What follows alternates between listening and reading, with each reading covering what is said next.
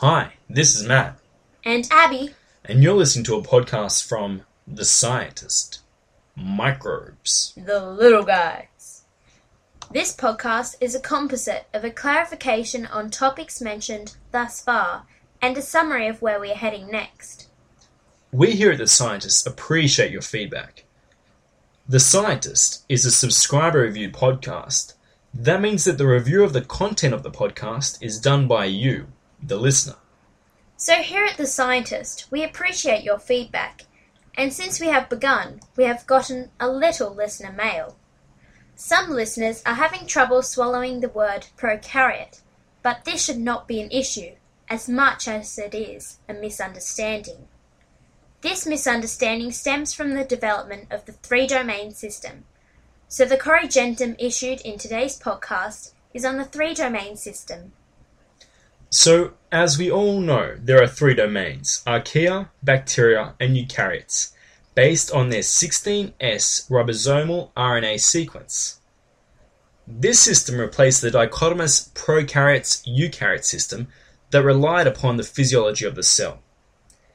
That is, eukaryotes have membrane bound organelles and a nucleus where the DNA is stored, whereas prokaryotes had no membrane bound organelles and their DNA is free floating in their cytoplasm. The prokaryotic domain was thrown away in light of the fact that it is actually comprised of two different domains the bacterial domain and the newly identified archaeal domain.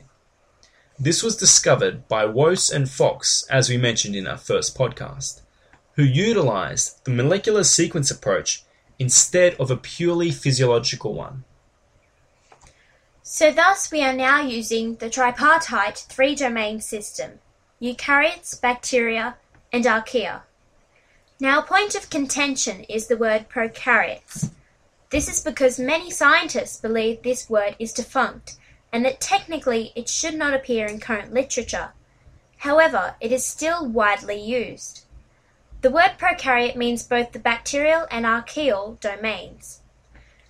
As we saw in the second podcast on SAR 11, when Giovannoni's paper described their investigation on seawater samples taken from the Sargasso Sea and other locations, as the first investigation into the diversity of the prokaryotic domain. This means that they are referring to both the bacterial and archaeal domains. Therefore, as a consequence of this, it must be mentioned that we here at The Scientists, when quoting an article, do it verbatim. We will not in any case, without explicit notice to you the listener, change the words from either the body of an article, or a book, or the title of such. For example, when in the SAR 11 podcast we said that SAR 11 makes up around 0.5% of all prokaryotes on Earth, this was taken verbatim from the 2003 article from The Scientist. So there you have it, the three domain system eukaryotes, bacteria, and archaea. And the word prokaryote means both the bacterial and the archaeal domains. I sure hope we've cleared that one up. Me too. Now to move on to something a little different, where we are heading. As our listeners would know, our last podcast was on the bacterial clade SAR 11, which is an alpha proteobacterium. As we said in our first podcast, we want to explore microbes from all three domains. We want to explore the microbes that are at the frontier of science, the microbes that are hot topics such as SAR 11, and the microbes that you might find in any university lab that are used to study the behavior of particular microbes and their responses to particular stimuli. Our next podcast is on HeLa cells, which is a single celled eukaryote. Now, I say single celled eukaryote not because this podcast is strictly on microbes, but because when you think about single celled eukaryotes, you think of Saccharomyces cerevisiae, the yeast used in baking and brewing.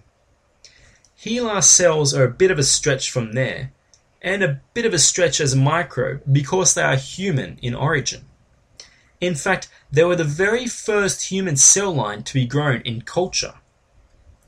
This was a massive leap for medical microbiology as it allowed the testing of various vaccines such as the polio vaccine.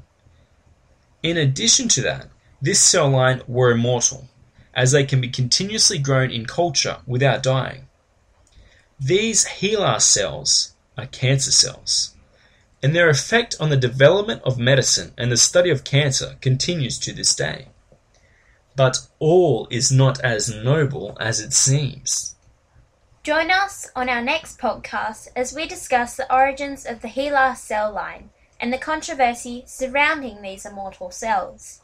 This is Matt. And Abby, once again reporting for the scientist. So remember, whether you're on a train, plane, or automobile, at a cafe, bar, or in the office, that microbes are closer than you think.